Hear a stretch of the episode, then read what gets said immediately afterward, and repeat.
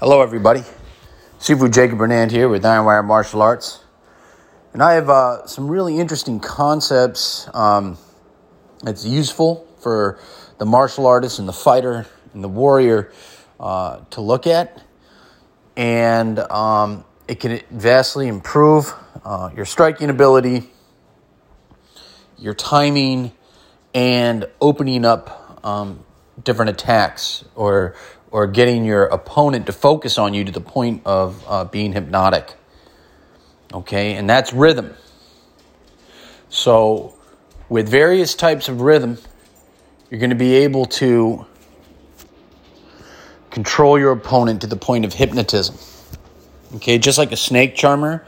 If you watch a snake charmer, everybody thinks it has to do with the flute.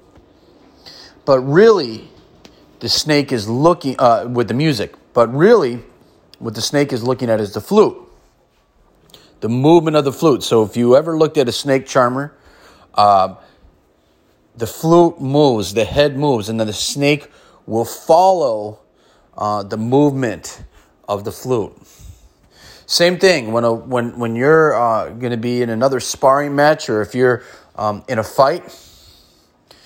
When there's two people engaged or more people engaged, on the situation or on the task of, of winning or, or defeating something, they're, they're hyper focused. And during those times of focus, there's certain movement, hopping back and forth at a distance, focusing, um, like even fake movements, getting somebody to move in one place, moving to another, that becomes uh, hypnotic. It's very hypnotic.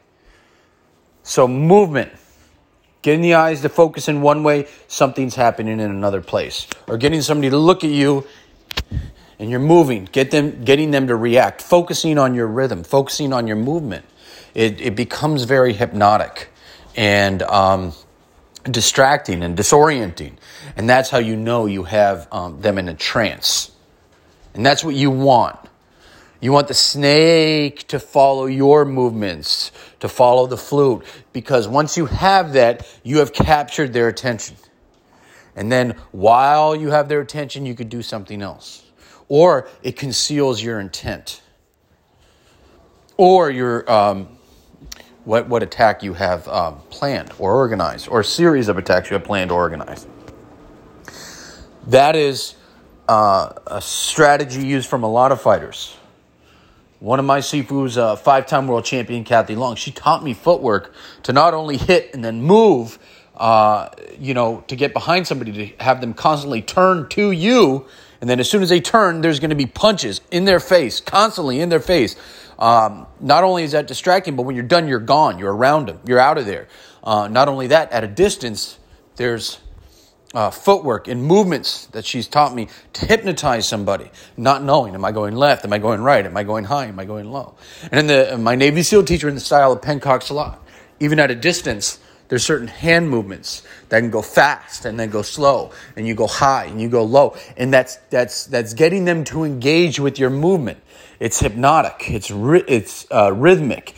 Uh, it's distracting. It's disorienting. It's getting them to focus on you, but the focus isn't a still uh, movement. Remember, martial arts is about movement. Um, and so it's not, you know, when you when you're looking at some techniques, okay, you're able to pull the technique off, but how they move, the way they, they carry themselves, that's uh, very, very, very, very, very important. I would say just as, if not more, um, important. To go along with that, we have uh, rhythm. Okay, there's slow rhythm, there's fast rhythm, and the best way to describe this is like uh, uh, music. Okay, it's the easiest way because uh, this analogy is used because everybody, everybody for the most part, has listened to music. Okay, it's it's it's almost unavoidable. Whether it's pop music or even hip hop, uh, rap music, uh, uh, classical music, in these notes, there's certain rhythmic tunes. Okay, in, in raga, what my dad plays, Indian classical music, it's it's all uh, it, the, it's dancing. Okay, it's getting the music to dance. Um, and it, it becomes this this beautiful uh, compilation. Same thing with orchestra and everything else. There's an inherent rhythm, and the rhythm can go fast and it can go slow. So think of your techniques like the notes. Some go fast, some go slow, and it can change the flavor of uh, what's actually being done. The techniques um, that are being used against the opponent, uh, uh, you know, it will change due to the fact of your rhythm, your techniques, uh, et cetera, et cetera. So when you have a rhythm, you have an internal rhythm when you change that, when you add another beat, like a half beat, you add something in there, or you slow it down, or what we like to call broken rhythm. Somebody's focusing on your rhythm. They go, okay, one, two, three, one, two, three. You get him to focus. Now you go one, two. They put their hand up on three, boom, and you hit them again somewhere else. That's getting them to focus on your rhythm. So on the outside, we have ways to hypnotize the opponent. And then on the inside, when they get used to you fighting, they're going to get used to your combinations. If you if you keep the same tempo, like let's say that I have a, a seven count of techniques, I have jab, uppercut, hook, kick, boom, and then and then cross. Okay, jab, uppercut, hook, kick, cross, jab, uppercut, hook, kick, cross. That's the combination. If I move in the same rhythm over and over again, you're going to catch me. You're going to catch on to me very uh, fairly easily, depending on how skilled of a fighter you are, or uh, if I'm good at pulling the technique off, technique off or not. So, with that being said, when I change the rhythm, it's going to get you to react. And that's what we want. We want you to react. We want the opponent to be hypnotized to react. It's just like in a magic trick. When you're looking, uh, when they bring out the beautiful lady, by the time you look at her, the trick has already been done. Or a sleight hand of the eye. I get you to say, look, is this your, when you're looking to the left, or if I put a hand gesture and your eyes glance over to it, the tr- technique has already been done.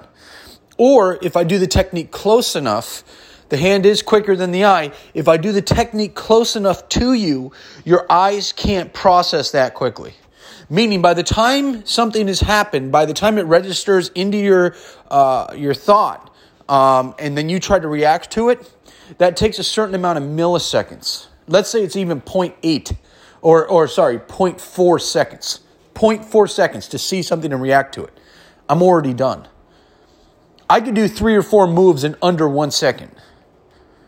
And if I'm really close, I could probably pull off five or six moves in under one second. So by the time your mind even processes it, by where I'm at, um, I've already pulled it off. So rhythm, it's a great way to change what you have. It's a great way to change the flavor of your technique. It's a great way to force them to react and um, in certain motions can distract their eye, can distract their attention, um, and put them into a, a hypnotic like uh, um, focus where when they're focused on you, you can create um, or conceal your attacks, your strikes, your defenses, and your strategies. It's a perfect way of uh, a form of distraction. Okay, you're getting them, it's forced attention almost. And you can put them into almost like a trance. Lastly, on this subject is um, telegraphing. So, with a good coach, a good sifu, a good teacher, a good uh, master, not only do they always try to allow you to figure things out for yourself, as I've discussed in other podcasts, so, become, so it becomes a revelation, but they're able to point out your quirks, meaning that you may have really incredible power, just like a pro uh, baseball player. You can be great at swinging. You have great power. You have great form. But there's there's certain things. There's certain things that you don't see that somebody that that a trained professional can see. Um, such as by the time if you throw a hard jab, a hard jab, and you throw it to the body, there's going to be certain mannerisms that most people, uh, most fighters will develop.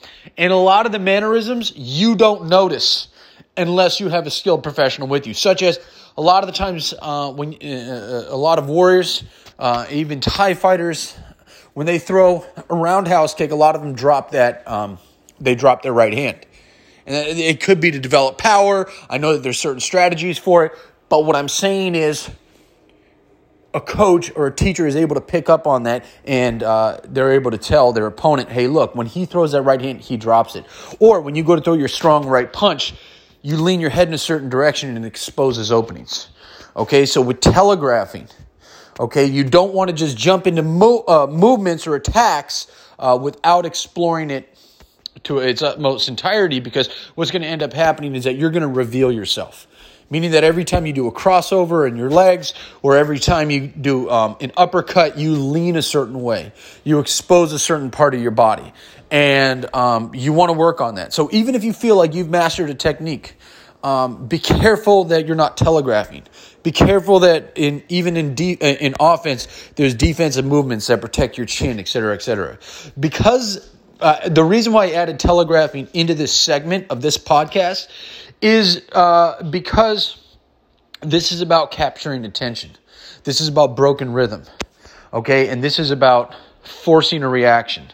And if you're going to be creating um, forced reactions or, or, or engagement through movement, make sure that your movement isn't obvious and make sure that your movement uh, doesn't have holes in it it's not easy to telegraph, okay? Because there might be a certain step that you take. There might be a way that you twist your body. There might be certain mannerisms that you have, a certain blank, a certain facial movement, a certain tenseness that the opponent can pick up upon and um, really, really destroy you. Okay, so you want to be able, once you take those uh, formations of those six moves jab, cross, uppercut, hook, cross, and then you start, you know, messing with the different rhythm, make sure that you're not going to telegraph it, okay? Because that goes along with uh, the hypnotic rhythm and um, hypnotic movement, enforced engagement, okay? So that goes along with it. So this really important podcast has some great stuff because you can learn how to hypnotize your opponent. You can get them to focus one on, on one area when the attack is going somewhere else. You're able to lure them in, and you're able to. Um, uh, on the other hand, a being telegraphed, you could figure out what they're telegraphing. Okay, so in studying yourself, you could study other people at times as well. So this is a really important, important segment in our podcast. So make sure to study this. Listen to this again. Add it to your repertoire. Think about it, meditate on it. Let this sit with you because there's some really important gems in here. Because if you can learn how to hypnotize your opponent or get them to act or react a certain way, not only can you create openings, but you get them to dance to your tune. That's what you want. You want them to focus on you, not you focus on the opponent. You want them to focus on what you're doing